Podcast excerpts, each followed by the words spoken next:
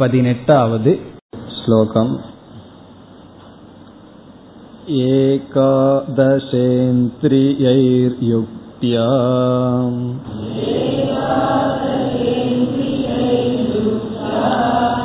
शास्त्रेणाप्यवगम्यते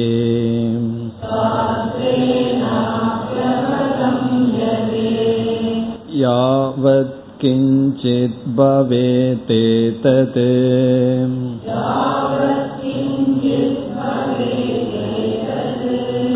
इदं शब्दोतितं जगत्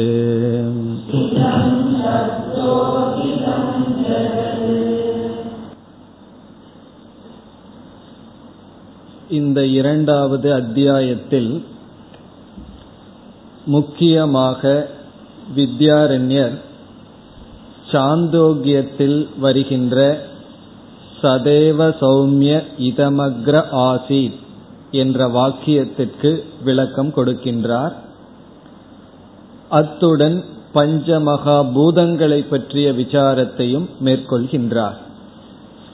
அதில் சத் ஏவ இதம் அக்ரே ஆசீத் என்ற பகுதியில் இதம் என்ற சொல்லினுடைய விளக்கம் பதினெட்டாவது ஸ்லோகத்துடன் முடிவடைகின்றது.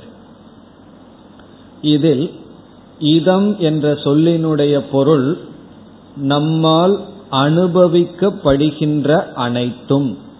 திருஷ்யம் ஜெகது இதம் சப்தார்த்தக. திருஷ்யம் என்றால் அனுபவிக்கப்படுகின்ற சர்வம் அனைத்தும் இதம் என்ற சொல்லினுடைய பொருள். ஆனால் நாம் என்ன செய்துள்ளோம்?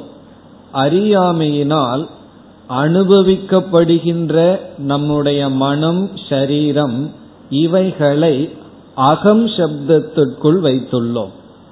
இதம் என்றால் அனுபவிக்கக்கூடிய அனைத்தும். வெளியே இருக்கின்ற உலகம் அனுபவிக்கக்கூடியது. ஆகவே இவைகளெல்லாம் இதம் என்று புரிந்து கொண்டோம் ஆனால் செய்த தவறு என்னவென்றால் நம்முடைய உடல் நம்முடைய மனம் இவைகளும் அனுபவிக்கப்படுகின்ற இதம் சப்தத்திற்குள் வருவதுதான். ஆகவேதான் இங்கு வித்யாரண்யர் ஐந்து ஞானேந்திரியங்கள் ஐந்து கர்மேந்திரியங்கள் பிராணன் மனம் அதாவது அந்த கரணம் இவைகளினுடைய தன்மைகளையெல்லாம் விளக்கி இவைகளும் இதம் சப்தார்த்தம். என்று தெளிவாக கூறுகின்றார்.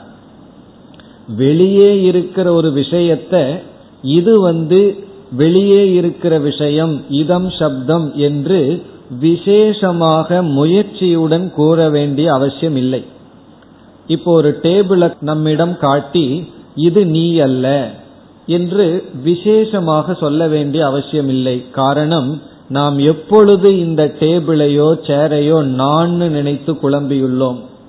இப்ப எந்த இடத்துல குழப்பம் இருக்கோ அங்குதான் விசேஷமாக இது நீ அல்ல என்று சொல்ல வேண்டும். அப்படி இதம் சப்த விஷயத்தில் சரீரத்திலும் மனதிலும் இதம் என்ற எண்ணம் இல்லாமல் அகம் என்று வந்து விட்டது. ஆகவேதான் விசேஷமாக இங்கு மனம் உடல் இவைகளையெல்லாம் இதம் சப்த அர்த்தம் என்று கூறி. பிறகு இனி ஒரு சந்தேகமும் வரலாம். நம்முடைய இந்திரியங்களுக்கு எட்டாமல் இருக்கின்ற சொர்க்கம் முதலியவைகளெல்லாம் இதம் சப்தத்திற்குள் வருகிறதா என்று கேட்டால் அனைத்தும் எந்தெந்த பிரமாணங்கள் இருக்கின்றதோ அந்தந்த பிரமாணங்களின் மூலமாக எவைகளெல்லாம் அறியப்படுமோ அவைகள் அனைத்தும் இதம் சப்த அர்த்தம். என்று முடிவுரை செய்கின்றார். பதினெட்டாவது ஸ்லோகத்தை பார்த்தால் ஏகாதச இந்திரியைகி பதினோரு இந்திரியங்களினால் ஐந்து கர்மேந்திரியங்கள் ஐந்து ஞானேந்திரியங்கள் பிறகு மனம். இவைகளாலும் யுக்தியா அனுமானத்தினால் சாஸ்திரேன அபி சாஸ்திரங்களினாலும் அவகமியதே எவைகளெல்லாம் அறியப்படுகின்றதோ. இங்கு சாஸ்திரம் என்று சொன்னால் கர்ம காண்டத்துல சொர்க்கம் முதலியவைகள் எவைகளெல்லாம் அறியப்படுகின்றதோ யாவத் கிஞ்சித் பவேத் ஏதது. யாவத் கிஞ்சித் எவைகளெல்லாம் இருக்கின்றதோ ஏதது இது இதம் சப்தேன உதிதம். இதம் சப்தத்தினால் சொல்லப்பட்ட இது ஜெகத் என்று இதம் சப்தத்தை முடிவுரை செய்தார். இனி பத்தொன்பதாவது ஸ்லோகத்தில் பூர்ண வாக்கியத்தினுடைய அர்த்தத்தை சொல்ல போகின்றார். இப்ப இதுவரை அந்த வாக்கியத்தில் உள்ள ஒரு சொல்லினுடைய பொருளை பார்த்தோம். இனி அடுத்த ஸ்லோகத்தில் வாக்கியார்த்தத்தை கூற போகின்றார். அந்த முழு வாக்கியத்தினுடைய அர்த்தம் என்ன? எந்த வாக்கியம்? சதேவ சௌமிய இதமக்ர ஆசி என்ற வாக்கியத்தினுடைய அர்த்தத்தை கூறப் போகின்றார். பத்தொன்பதாவது ஸ்லோகம். इदं सर्वं पुरा सृष्टेः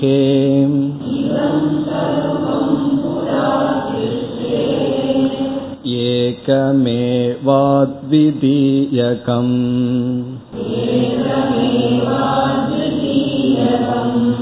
सदेवासीन्नामरूपे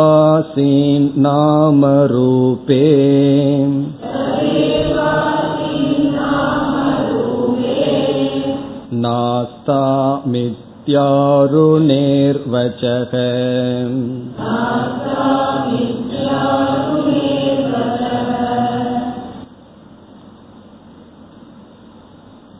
பத்தொன்பதாவது இந்த ஸ்லோகத்தில் ஆரம்பித்து இருபத்தி ஐந்தாவது ஸ்லோகம் வரை வாக்கியார்த்தக ஸ்ருதியினுடைய வாக்கியார்த்தத்தை சொல்லப் போகின்றார்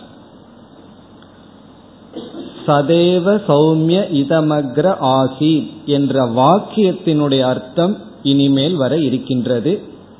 இதுவரை வந்தது பதார்த்தம். அந்த வாக்கியத்திலுள்ள ஒரு பதத்தினுடைய அர்த்தம் வந்தது. இப்பொழுது வாக்கியார்த்தம் வருகின்றது.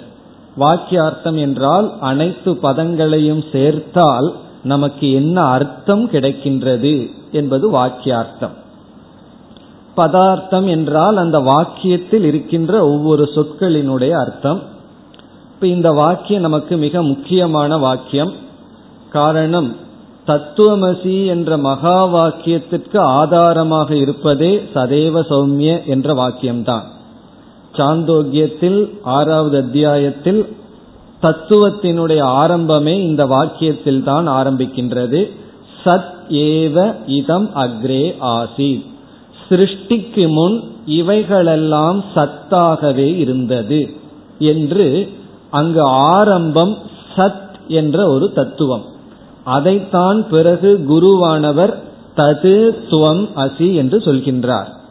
தது என்று சொல்லும் பொழுது அது என்றால் ஏற்கனவே அறிமுகப்படுத்தப்பட்டது அது வந்து இங்கு சொல்லப்பட்ட சத். இப்ப இந்த சத்து தான் இங்கு அறிமுகப்படுத்தப்பட்டு அதைத்தான் குருவானவர் பிறகு தத் துவம் அசி என்று உபதேசிக்கின்றார். ஆகவே அந்த வாக்கியத்தினுடைய அர்த்தம் என்ன என்று இந்த ஸ்லோகத்தில் கூறுகின்றார். பிறகு அந்த வாக்கியத்திற்குள் மீண்டும் மூன்று பதங்கள் வருகின்றது. அந்த பத விளக்கம் அடுத்த ஸ்லோகத்திலிருந்து ஆரம்பிக்கப்படும். இப்ப இந்த பத்தொன்பதாவது ஸ்லோகம் முழு வாக்கியார்த்தம் பிறகு இந்த வாக்கியத்திற்குள் மீண்டும் மூன்று சொற்கள் வருகின்றது. அந்த பதார்த்த விளக்கம் இருபத்தி ஐந்தாவது ஸ்லோகம் வரை செல்ல போகின்றது. அப்படி இருபத்தி ஐந்துடன் முழு ஸ்ருதி வாக்கியார்த்தமானது பதார்த்தங்களையும் விளக்கி வாக்கியார்த்தத்தையும் விளக்கியதாகின்றது. இப்பொழுது வாக்கியார்த்தம் என்ன? நம்ம ஏற்கனவே பார்த்துட்டோம். இந்த ஸ்ருதியை ஆரம்பிக்கும் பொழுதே வாக்கியார்த்தத்தை பார்த்து விட்டோம் அதை இங்கு கூறுகின்றார். இதம் சர்வம் புரா சிருஷ்டேகே ஏகம் ஏவ அத்விதீயகம் சத் ஏவ ஆசீத். இதுதான் வாக்கியார்த்தம். அந்த ஸ்ருதியை அப்படியே படிக்கின்றார். வாக்கியமாக இவர் இங்கு படிக்கின்றார். சதேவ சௌமிய இதமக்ர ஆசித் இந்த சௌமியங்கிறதெல்லாம் இங்க அவசியம் இல்லைங்கிறத விட்டுட்டார். சௌமியன்னு சிஷியனை அழைக்கின்றார். அதனால அந்த சௌமியங்கிறத விட்டு விட்டு சத்யேவ இதம் அக்ரே ஆசித். அக்ரே என்றால் என்ன? அதற்கு இங்கு கொடுக்கின்ற சொல் புறா. புறா என்றால் முன்பு. அக்ரே என்று உபனிஷத்தில் வருகின்ற சொல்லுக்கு இங்கு இவர் பயன்படுத்துகின்ற சொல் புறா. புறா என்றால் முன்பு. தமிழ் புறா அல்ல இது சமஸ்கிருத புறா புறா என்றால் முன்பு. முன்பு என்று சொன்னவுடன் அடுத்த கேள்வி என்ன? எதற்கு முன்பு? முன்பு என்றால் எதற்கு முன்? என்ற கேள்வி வரும்பொழுது உபனிஷத்தில் அங்கு கூறப்படவில்லை அதை இவர் இங்கு சேர்த்துகின்றார். சிருஷ்டேகே புறா. சிருஷ்டிக்கு முன். பிறகு சிருஷ்டி என்றால் என்ன என்ற சந்தேகம் வர இருக்கின்றது. அதனுடைய விளக்கத்தை எல்லாம் சொல்ல போகின்றார். இதுதான் சிருஷ்டி என்று சொல்ல போகின்றார். அது அங்கு நாம் பார்ப்போம். சிருஷ்டி என்றால் படைப்பு தோற்றம். இவைகளெல்லாம் தோன்றுவதற்கு முன்பு அக்ரே உபனிஷத்துல சொல்ற அக்ரே சிருஷ்டேகே புறா சத் ஏவ இதம் என்ற ஒன்று இருக்கின்றது. அந்த இதம்ங்கிற வார்த்தையை சொல்லி அதற்கு பொருள் சொல்கின்றார். இதம் சர்வம். இவை அனைத்தும். இதம்ங்கிறத இவர் விளக்குகின்றார் சர்வம். சர்வம்னா சர்வம் தான் எல்லாம். சங்கோச்சம் இல்லாத அர்த்தம். சர்வம் என்பது இங்கு சர்வம். அது இதமாக இருக்கின்ற சர்வம். சர்வம்னா இப்ப நானும் உள்ள வந்துருவனான்னு கிடையாது. இதமாக இருக்கின்ற சர்வம். இதமாக இருக்கின்ற சர்வம்னா திருஷ்யம் சர்வம். திருஷ்யம் சர்வம். பொதுவாக சர்வ சப்தத்துக்கு சர்வதா சர்வ சப்தம் கிடையாது. சர்வம்ங்கிற வார்த்தைக்கு பொதுவாகவே சர்வம்ங்கிற அர்த்தம் வராது. பிறகு என்ன அர்த்தம் வரும்னா அந்த இடத்துக்கு தகுந்த அர்த்தம் வரும். இப்போ ஒரு உதாரணமா ஒரு ஆசிரமத்தில் எத்தனையோ பேர் படித்து கொண்டு இருக்கிறார்கள் குரு வந்து வகுப்புக்கு வந்து உட்கார்ந்த உடனே எல்லாம் வந்து விட்டார்களான்னு கேட்கிறார். என்னுடைய அர்த்தம் என்ன? அந்த ஆசிரமத்தில் குக் பண்றவரு அந்த ஆசிரமத்தில் வேலை செய்யறவர் எல்லாத்தையும் சேர்த்திக்கணுமான்னு கிடையாது. அங்க எல்லாம்ங்கிறதனுடைய அர்த்தம் எல்லா மாணவர்களும் வந்து விட்டார்களா? இப்ப அர்த்தம் சர்வம் அப்படிங்கறத அவர் சொல்றார். எல்லாம் வந்து விட்டார்களானா இங்கு இருக்கின்ற படிக்க வந்தவர்கள் வந்து விட்டார்களா? பிறகு எல்லாம் சாப்பிட்டாங்களான்னு கேட்டால் என்ன அர்த்தம்? அங்க படிக்கிறவங்களுக்கு தான் சாப்பாடு மற்றவங்களுக்கு இல்லைன்னு அர்த்தம் இல்லை. அந்த ஆசிரமத்திற்குள் இருக்கின்ற எல்லாம். எல்லாம்னா அங்க இருக்கிற எலி பூனை எல்லாம் சேராது. அங்க இருக்கின்ற மனிதர்கள். அப்ப சர்வம்ங்கிறது சங்கோச்சம்னு சொல்வார்கள். சங்கோச்சம்னு சொன்னா அது ரெஸ்ட்ரிக்டட் மீனிங்கா தான் எல்லா இடத்துலயும் பொதுவா இருக்கும். பிறகு நம்ம அந்த இடத்துக்கு தகுந்த மாதிரி சர்வத்தினுடைய அர்த்தத்தை புரிஞ்சுக்கிறோம். ஆனா இந்த இடத்துல சர்வம் என்றால் சர்வம். இதமாக இருக்கின்ற அனைத்தும் என்பது பொருள். அதாவது சங்கோச்ச அர்த்தமில்லை. இப்ப இதம் சர்வம். இதம் சர்வம் என்றால் நாம் அனுபவிக்கின்ற இவைகள் அனைத்தும் சிருஷ்டேகே புறா சிருஷ்டிக்கு முன் எப்படி இருந்தது?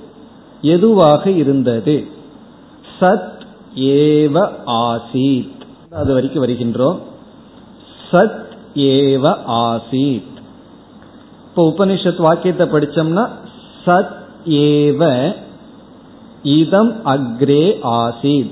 சத் ஏவ சோமிய இதம் அக்ரே ஆசீத். இதம் இவைகள் அக்ரே சிருஷ்டிக்கு முன் சத் ஏவ ஆசீத். அதை அப்படியே எழுதுகின்றார். இரண்டாவது வரியில முதல் பகுதி சத் ஏவ ஆசீத். எந்த மாற்றமும் ஆசிரியர் செய்யவில்லை. சத்தாகவே இருந்தது.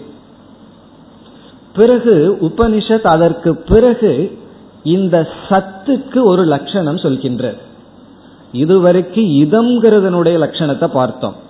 எப்படிப்பட்ட சத்?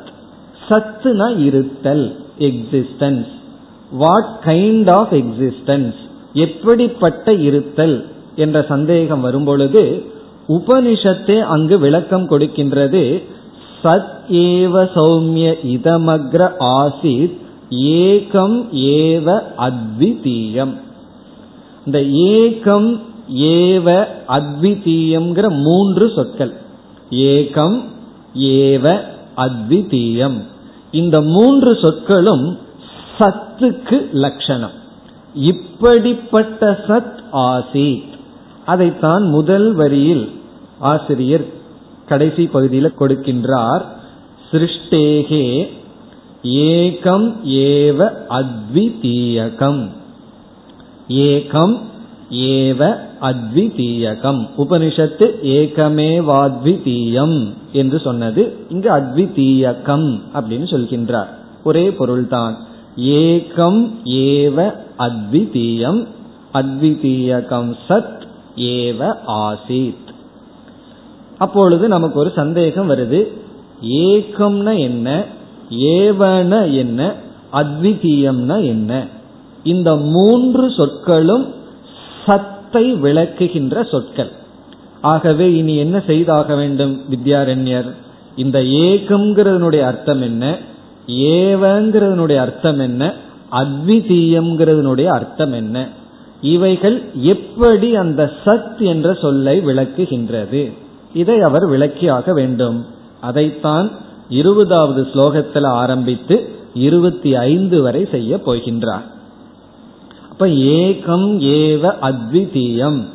இந்த சொற்களானது நமக்கு அடுத்தது விளக்கத்திற்கு வர இருக்கின்றது.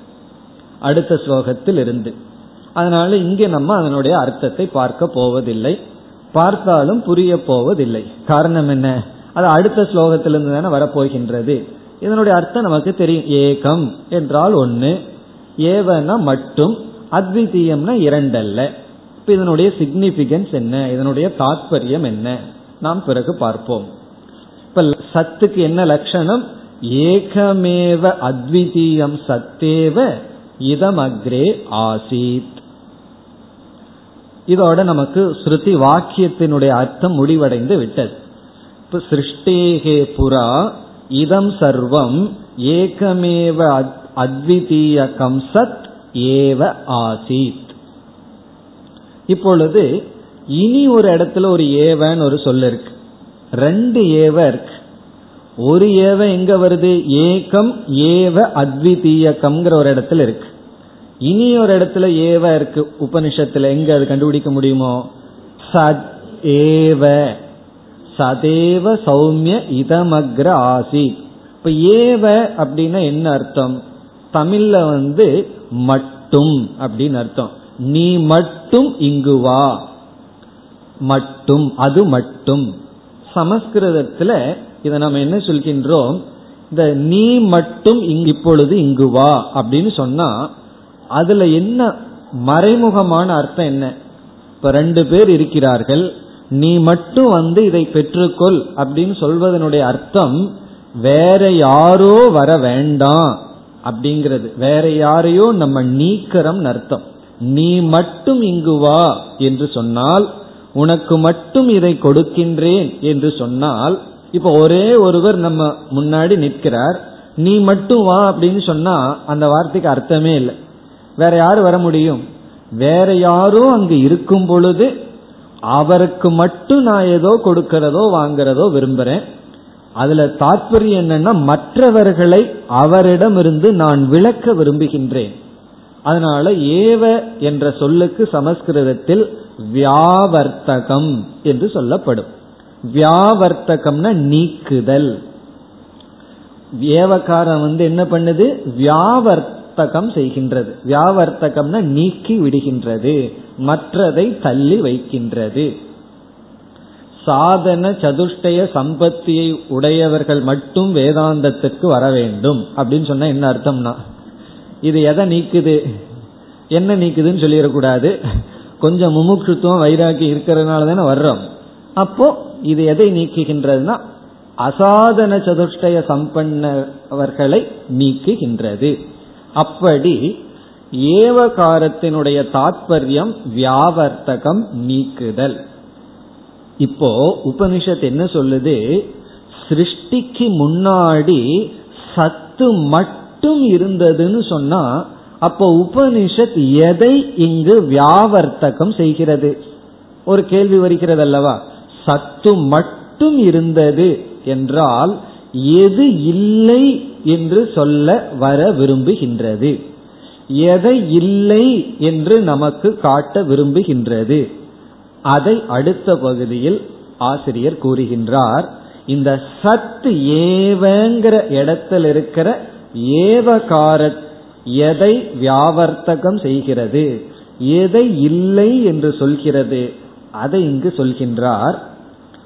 நாம ரூபே ந ஆஸ்தாம் நாம ரூபங்கள் இல்லை ந ஆஸ்தாம் என்றால் இல்லை. ஆசீத் ஆஸ்தாம் ஆசன் நாமரூபே ந ஆஸ்தாம்னா நாமரூபங்கள் இல்லை அப்ப ஏவகாரம் என்ன சொல்லுது? சத்து தான் இருந்தது அங்கு நாம ரூபங்கள் இல்லை நாம ரூபங்கள் ஒன்றுமே இல்லை ஏகமான ஏகமாகவே இருக்கின்ற இரண்டற்ற சத் என்ற தத்துவம் மட்டும் இருந்தது. இந்த சத் ஏவங்கிற இடத்துல இருக்கிற ஏவகாரம் நாம ரூபம் இல்லைங்கிறத காட்டுது. பிறகு ஏகம் ஏவ அத்விதீயம் இருக்கிற ஏவக்காரம் எதை காட்டுதுன்னா அது பின்னாடி சொல்ல போற அப்படி ஒன்றாக மட்டும் இரண்டற்றதாக இருக்கின்ற சத். அதான் சத்துக்கு லட்சணம். ஏக்கம் ஏவ அத்விதீயம்னா ஒன்றாக மட்டும் இரண்டற்றதாக இருக்கின்ற சத் மட்டும் இருந்தது. அதாவது நாம ரூபங்கள் இல்லை. இது யாரு சொல்கின்றார்கள் இப்படியெல்லாம்?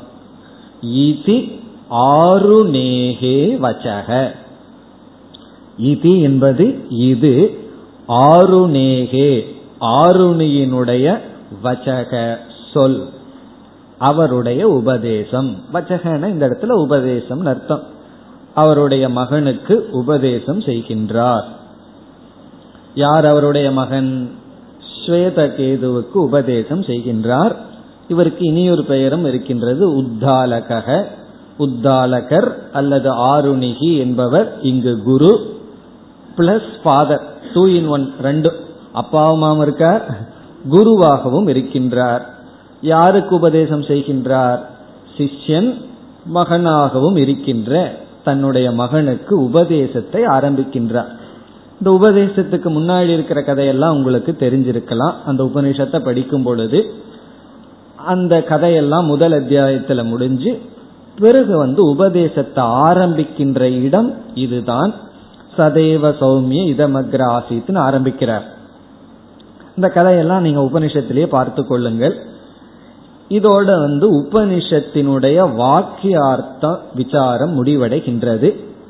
எப்படி ஒன்றை விசாரம் பண்ணணும்னா பதங்களை எல்லாம் விளக்கி பிறகு பூர்ண வாக்கிய அர்த்தத்தையும் கொடுக்க வேண்டும். இதுல இதம்ங்கிற பதத்தை விளக்கி விட்டார் விளக்கி விட்டு பிறகு வாக்கியார்த்தத்தை கொடுத்தார். அப்படி வாக்கியார்த்தத்தை கொடுக்கும் பொழுது சத்து என்பதற்கு மூன்று சொற்களினால் மீண்டும் இலக்கணம் கொடுக்கப்பட்டது. இப்படிப்பட்ட சத் இருந்தது.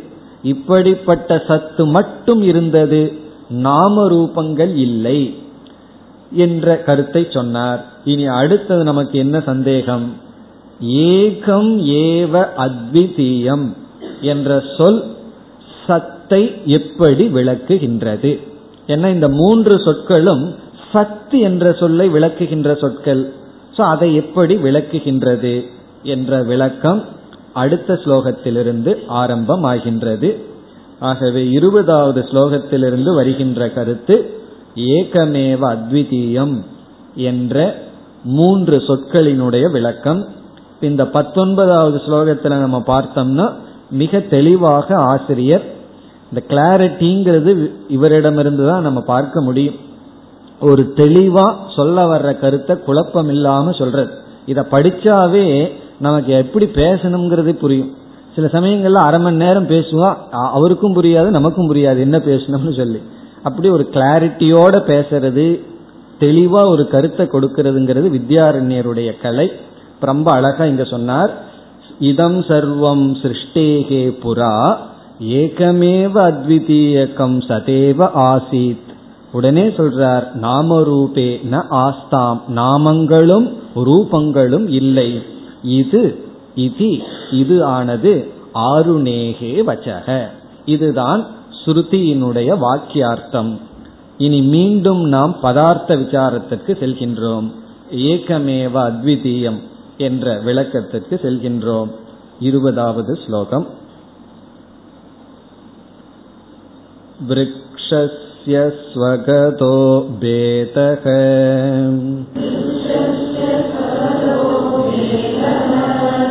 पत्रपुष्पपलादिभिः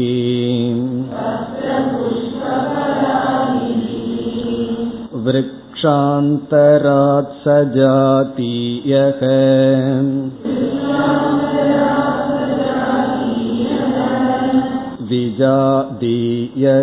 विजादीयशिलादितः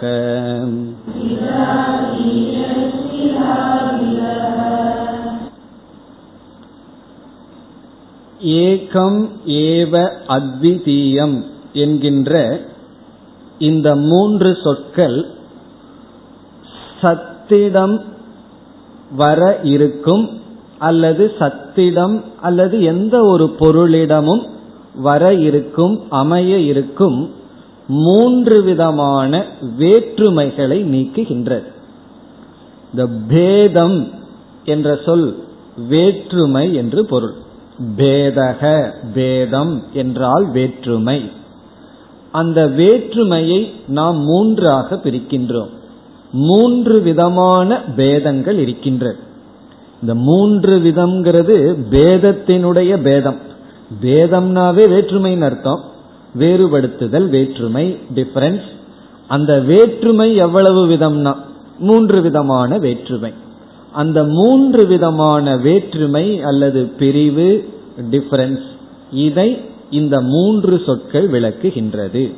விளக்குகின்றதுனா இந்த மூன்று சொற்கள் அந்த பேதத்தை நீக்குகின்றது. அப்ப சுருக்கமா சொல்லணும்னா என்ன? ஏகமேவ அத்விதீயம்ங்கிறது எதை காட்டுகின்றது என்றால் பேதமற்ற சத் என்பதை காட்டுகின்றது. பேத ரகித சத். எந்த விதமான வேற்றுமையையும் அற்றது. பேதம் இல்லாதது.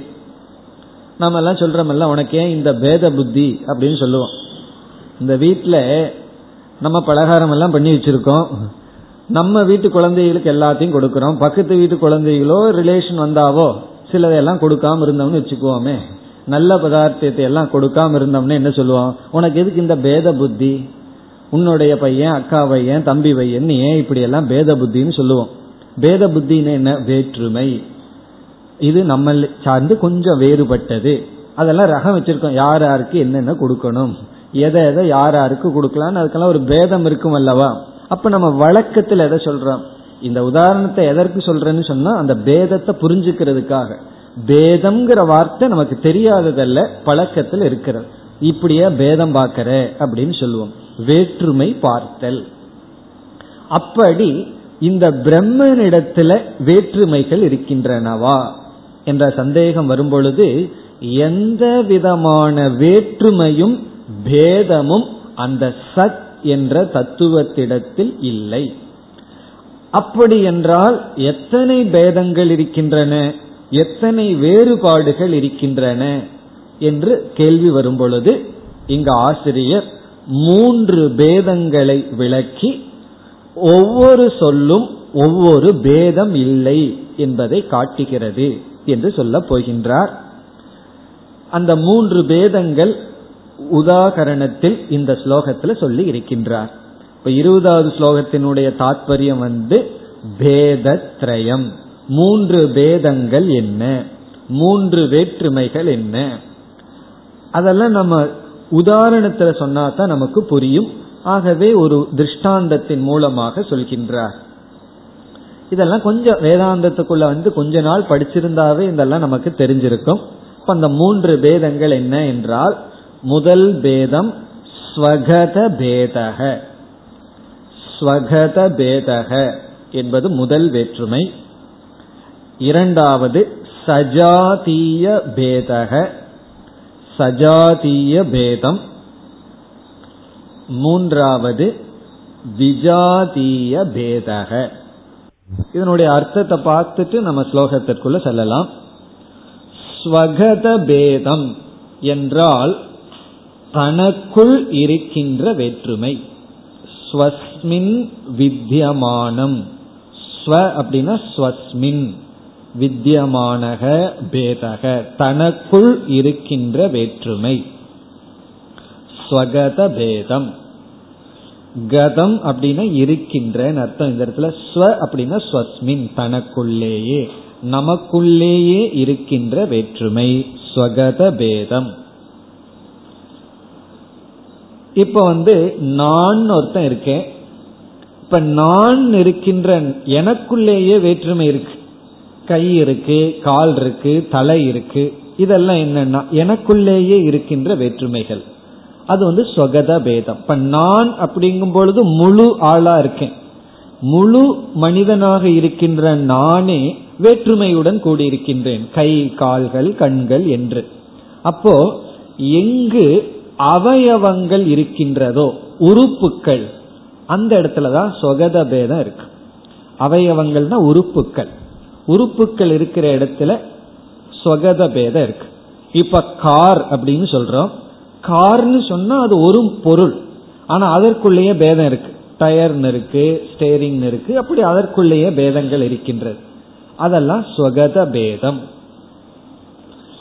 பிறகு சஜாதீய பேதக. இரண்டாவது. சஜாதீயம். சஜாதீய பேதக.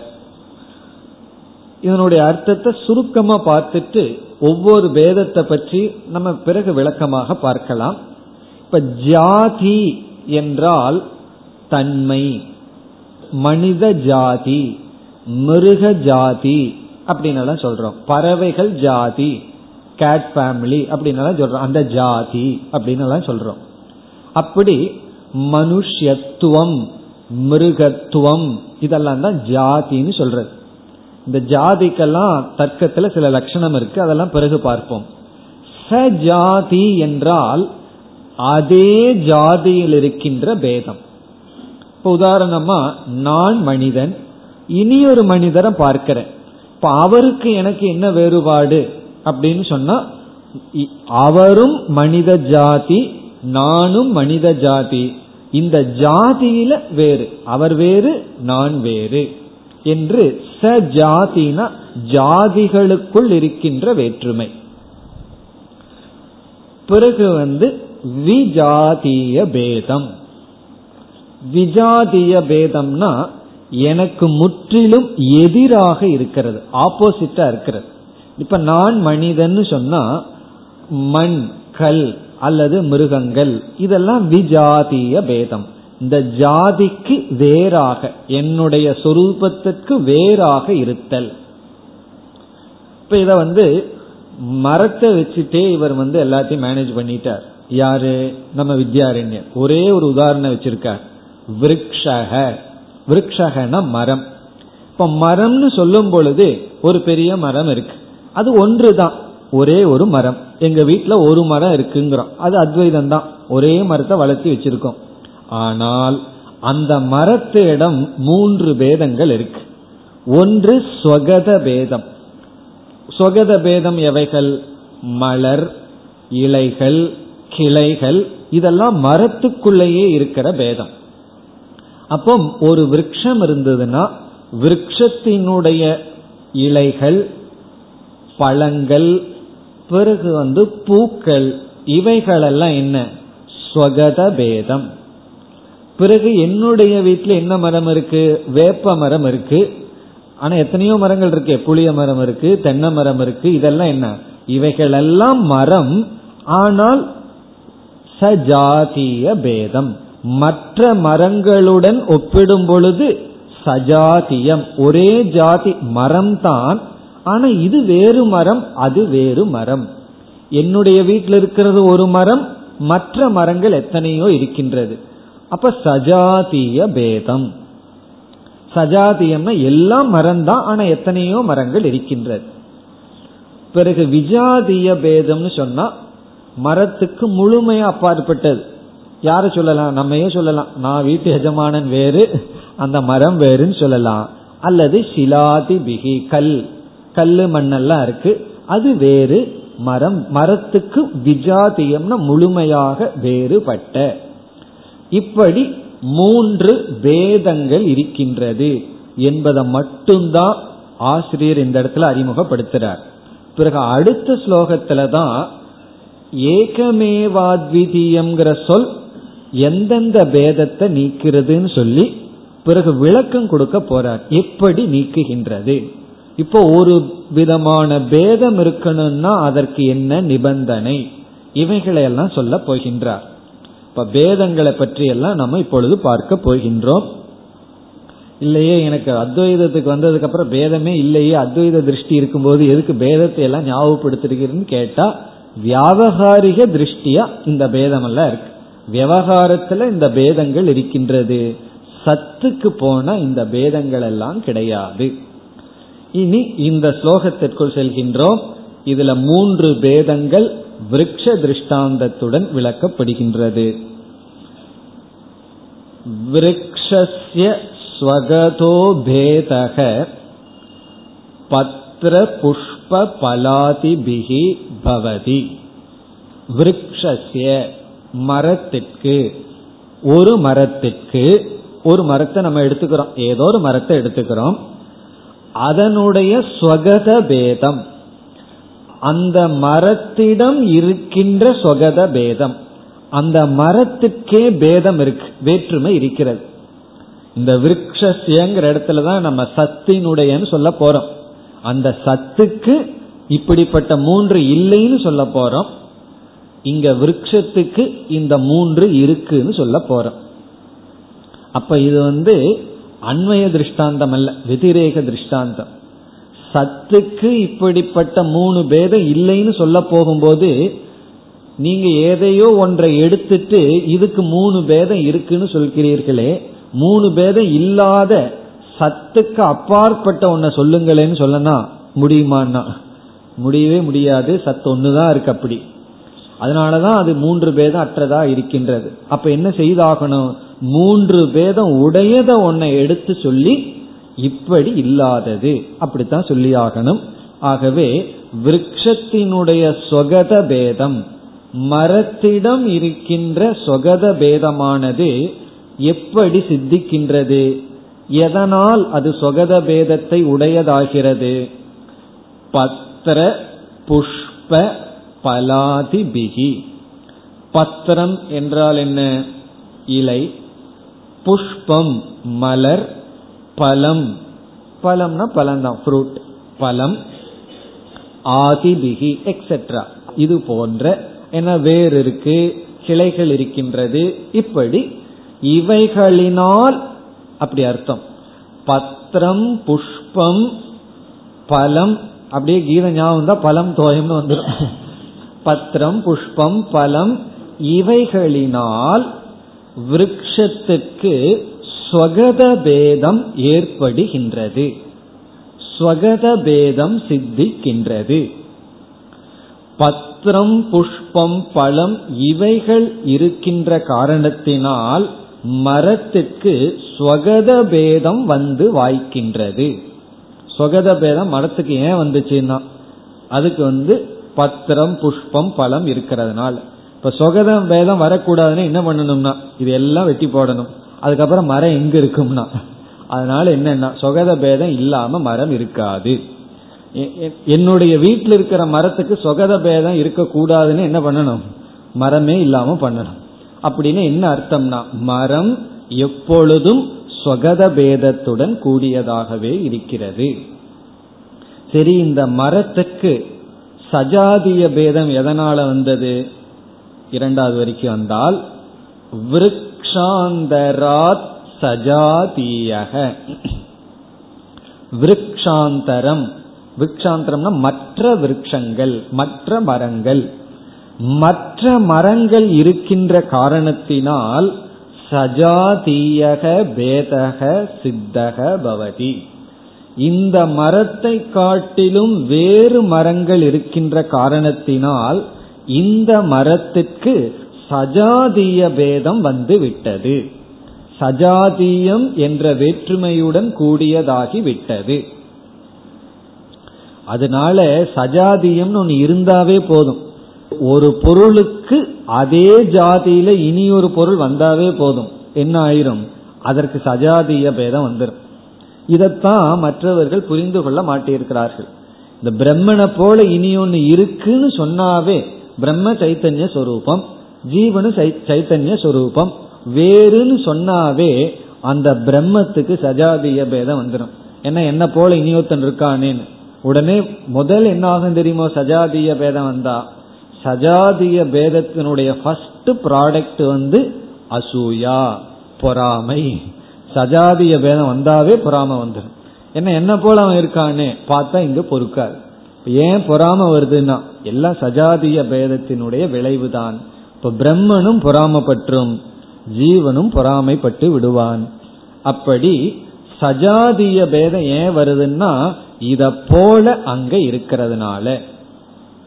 அதனாலதான் ஏதோ ஒரு கடை வந்துதான். அந்த கடையில வந்து அந்த பொருள் ஒண்ணுதான் விற்குமா ரெண்டாவது பொருள் விற்காதான் காரணம் என்ன? அந்த கடையில் ஒரு பொருள் வாங்கிட்டு அதே பொருள் வேற எங்கேயும் வாங்க முடியாதான்.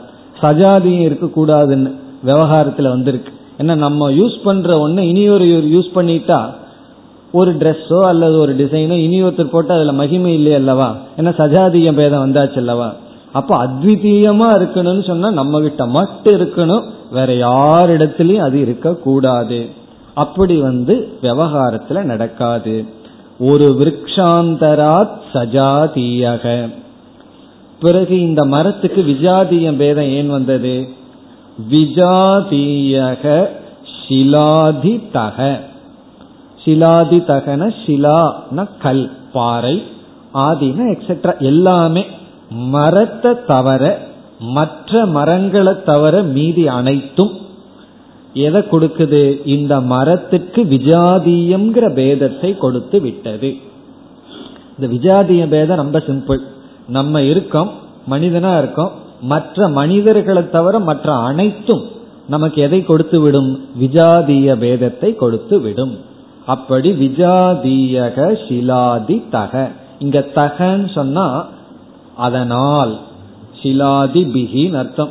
ஷிலா முதலியவைகளினால் மரத்துக்கு விஜாதீயம் என்ற பேதம் வந்து விட்டது. இந்த பேதம்னு ஒன்னு இருந்தாவே அது நம்ம வரையறுத்து விடும். சரி பேதம் இருந்துட்டு போகட்டுமேன்னு சொன்னா பேதம் நம்மை வரையறுக்கப்பட்டு விடும். நம்ம லிமிட் பண்றதுதான் பேதம். வேற்றுமைங்கிறது என்ன? நம்ம வந்து ஒரு லிமிட்ல வைக்கிறது தான் வரையறுக்குள் நம்மை வைப்பதுதான் பேதம். இப்படி இந்த மூன்று விதமான பேதங்களுடன் இந்த உலகத்தில் இருக்கிற அனைத்து பொருள்களும் இருக்கின்றது.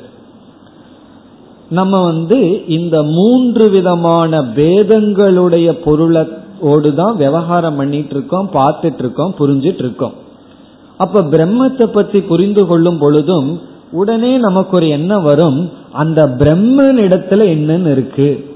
அந்த கேள்வி வரும். பிரம்மத்துக்கிட்ட நான் போறேன் அந்த பிரம்மத்துக்கிட்ட என்ன இருக்கும்? சரி அந்த பிரம்மத்தை போல இனி ஒரு பிரம்மம் இருக்கா? நீ ஒரு பிரம்மத்தை பிடிச்சுக்கோ நான் போய் இனி ஒரு பிரம்மத்தை அதே போல பிடிச்சுக்கிறேன். அப்படின்னு சொல்ல தோணலாம். சரி பிரம்மத்துக்கு வேற என்ன இருக்கு? இப்படியெல்லாம் நமக்கு சந்தேகம் வரும் பொழுது அல்லது அந்த சத்து இருக்கே அந்த சத்துக்குள்ள என்ன இருக்குன்னு கேள்வியே கேட்கக்கூடாது.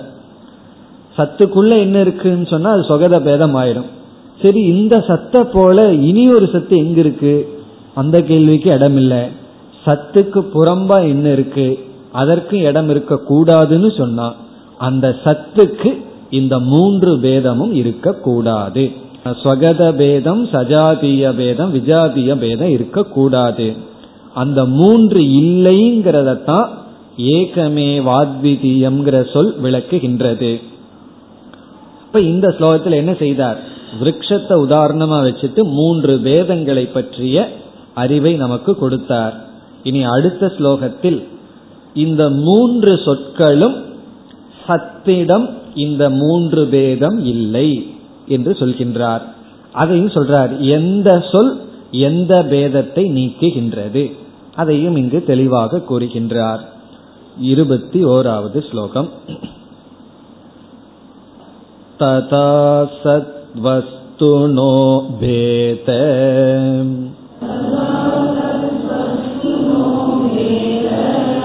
त्रयं प्राप्तं निवार्यते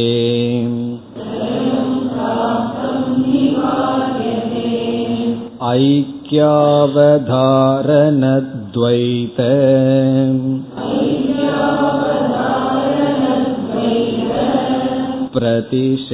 प्रतिषेधैस्त्रिभिः क्रमात्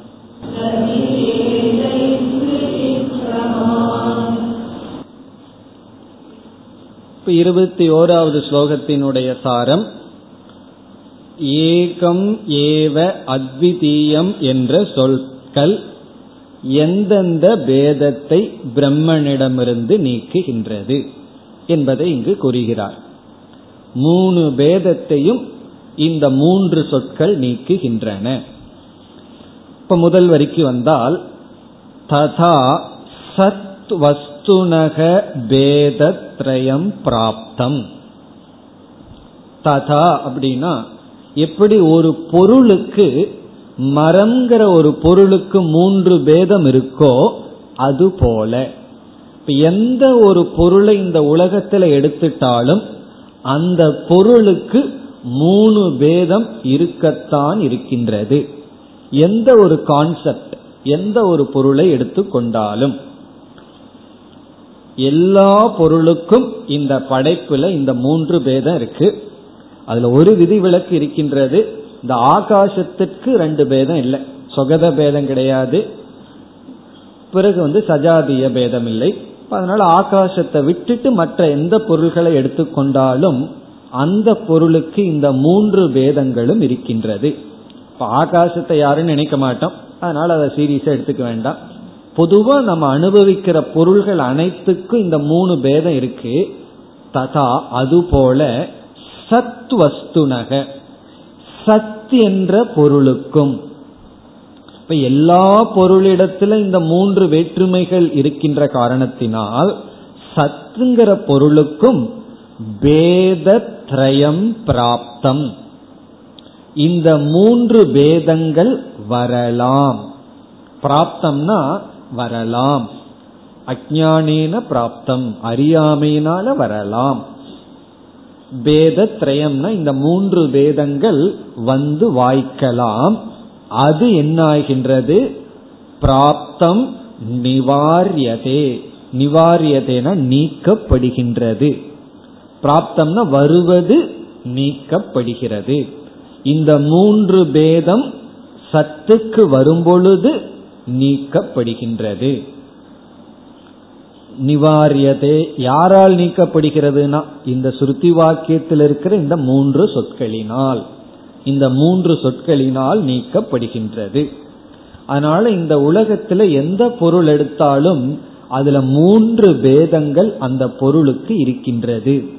மூன்று விதத்தில் அந்த பொருள் வரையறுக்கப்பட்டிருக்கின்றது. தனக்குள்ளேயே சொகத பேதம் பிறகு இனி ஒன்று இருக்கின்றது பிறகு தனக்கு எதிராக இருக்கின்றது என்ற மூன்று பேதங்கள் சத்துக்கு வரும்பொழுது அது நீக்கப்படுகின்றது. இனி இரண்டாவது வரியில் எந்த சொற்கள் எந்த பேதத்தை நீக்குகின்றது? இந்த மூணு சொற்கள் இருக்கே அதுல எந்தெந்த சொற்கள் எந்தெந்த பேதத்தை நீக்குகின்றது? மூன்று சொற்கள் இங்கு சொல்கின்றார். ஐக்கிய அவதாரண துவைத பிரதிஷேதைகி இங்க மூணு சொற்களையும் சொல்லிட்டார். ஏகம் ஏவ அத்விதீயம்ங்கிறத சொல்லிட்டார். இந்த சொல்லே வரலையேன்னா அந்த சொல்லினுடைய அர்த்தத்தை சொல்றார். இப்ப ஏக அப்படிங்கிற சொல்ல வந்து ஐக்கியங்கிற சொல்லல சொல்றார். ஐக்கியம் அப்படின்னு இங்கு இவர் சொல்ற சொல் உபனிஷத்தில் இருக்கிற ஏக என்ற சொல்லை குறிக்கிறது. அதனால இப்ப நீங்க என்ன எழுதிக்கணும்? ஐக்கிய இஸ் ஈக்வல் டு ஏக. ஐக்கியம் அப்படின்னு இந்த ஸ்லோகத்தில் இருக்கிறது உபனிஷத்தில் இருக்கிற ஏக.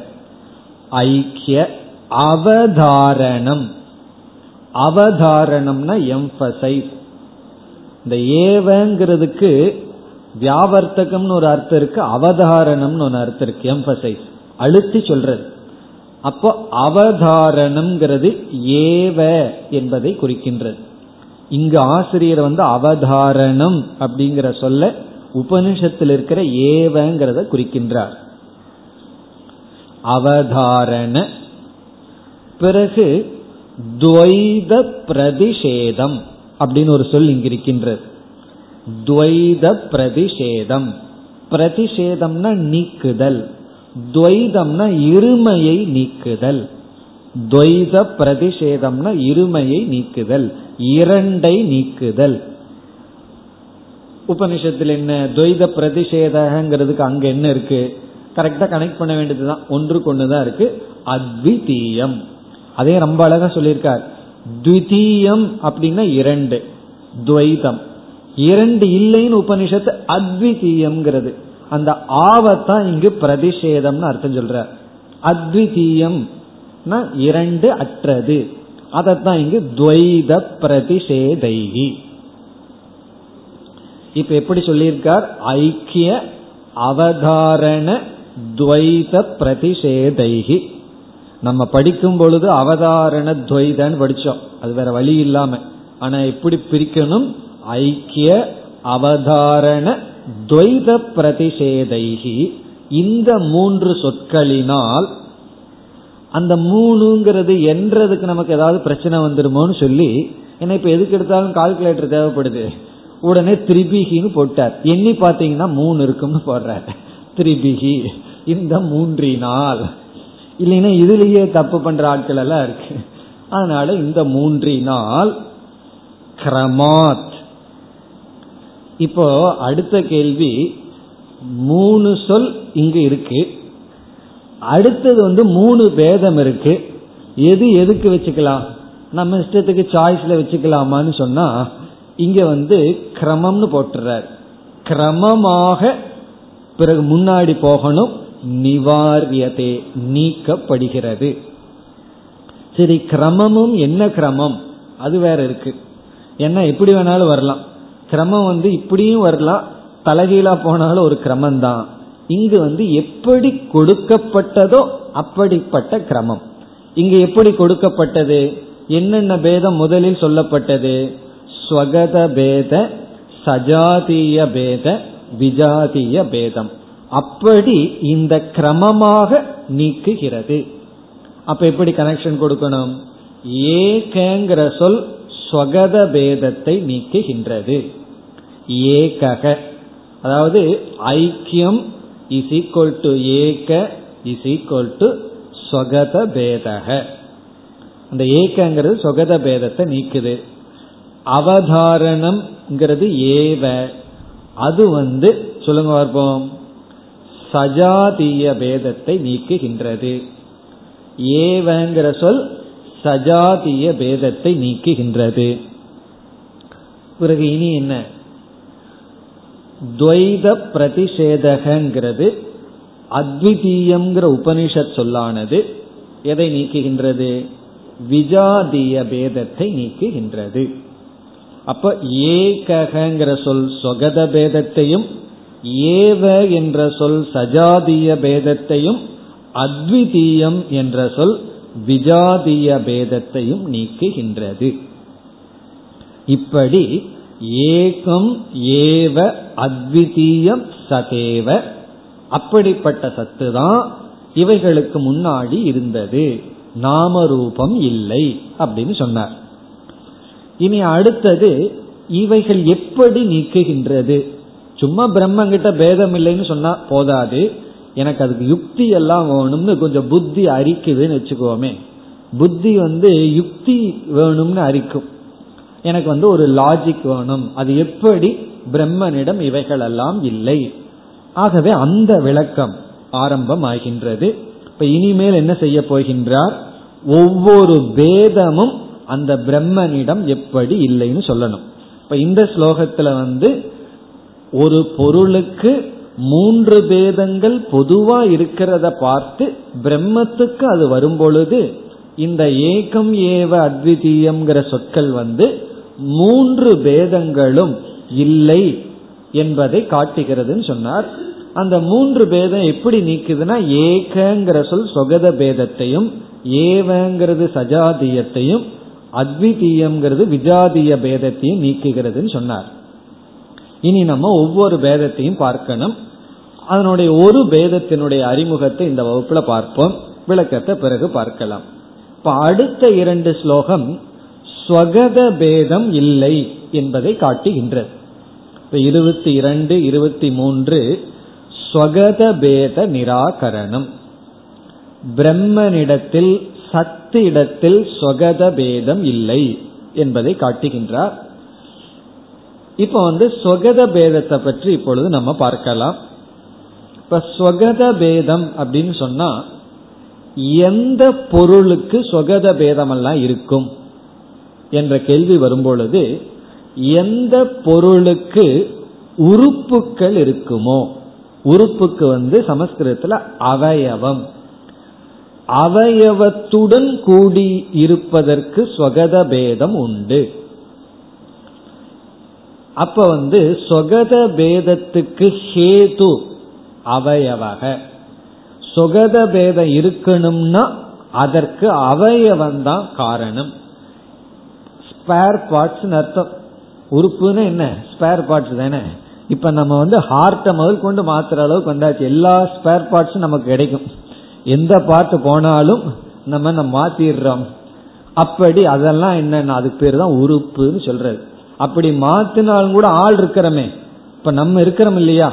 காரணம் என்ன? நம்மளுடைய சில ஸ்பேர் பார்ட்ஸ் போனாலும் நம்ம ஆள் இருக்கோம். இதுல இருந்து என்ன தெரியுது? நான் வேற என்னுடைய ஸ்பேர் பார்ட்ஸ் வேறதான். இதிலிருந்து என்னிடத்தில் உறுப்புகள் இருக்கின்றன. இப்ப எது சாவயவம் தது ஸ்வகத பேத யுக்தம் இதுதான் நியதி. எது சாவயவம் சாவயவம்னா அவயவத்துடன் கூடியதாக எவைகள் இருக்கின்றதோ? தது அது சொகத பேதத்துடன் கூடி இருக்கின்றது. சரி சொகத பேதம் பிரம்மங்கிட்ட இருக்கட்டுமே அது இல்லாததுனால என்ன அட்வான்டேஜ்னு கேட்கலாம்.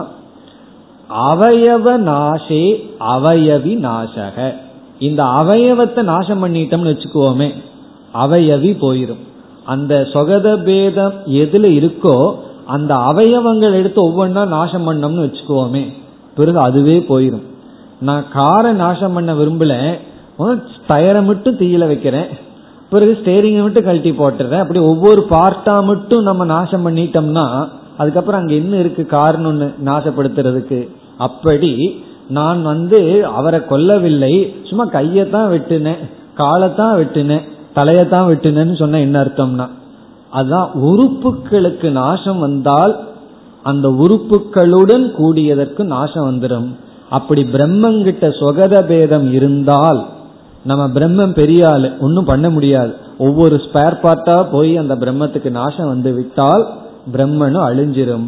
அப்போ ஒரு பொருளுக்கு நாசம் வரக்கூடாதுன்னு சொன்னா அதற்கு சொகத பேதம் இருக்கக்கூடாது. சொகத பேதம் இருக்கக்கூடாதுன்னா அதற்கு அவயவம் இருக்கக்கூடாது. இப்போ இங்க என்ன சொல்ல போறார்? பிரம்ம நிரவயவம். அதுக்கு கையும் காலும் இல்லை. அதனாலதான் கஷ்டப்பட்டு உபனிஷத்து வந்து அச்சக்ஷுகு அஸ்ரோத்ரம் அபாணி பாதம் எதுக்கு இப்படி எல்லாம் உபனிஷத் சொல்லணும்? பிரம்மத்துக்கு கையும் இல்ல காலும் இல்லைன்னு ஏன் சொல்லணும்னா பிரம்மத்துக்கிட்ட சொகத பேதம் இல்லை. இப்ப இந்த கருத்தை தான் அடுத்த இரண்டு ஸ்லோகத்தில் கூறுகின்றார். அடுத்த வகுப்பில் பார்ப்போம்.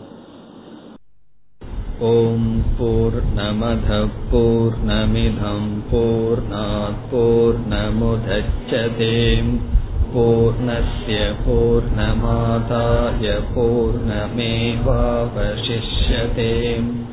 ॐ शान्ति शान्ति शान्तिः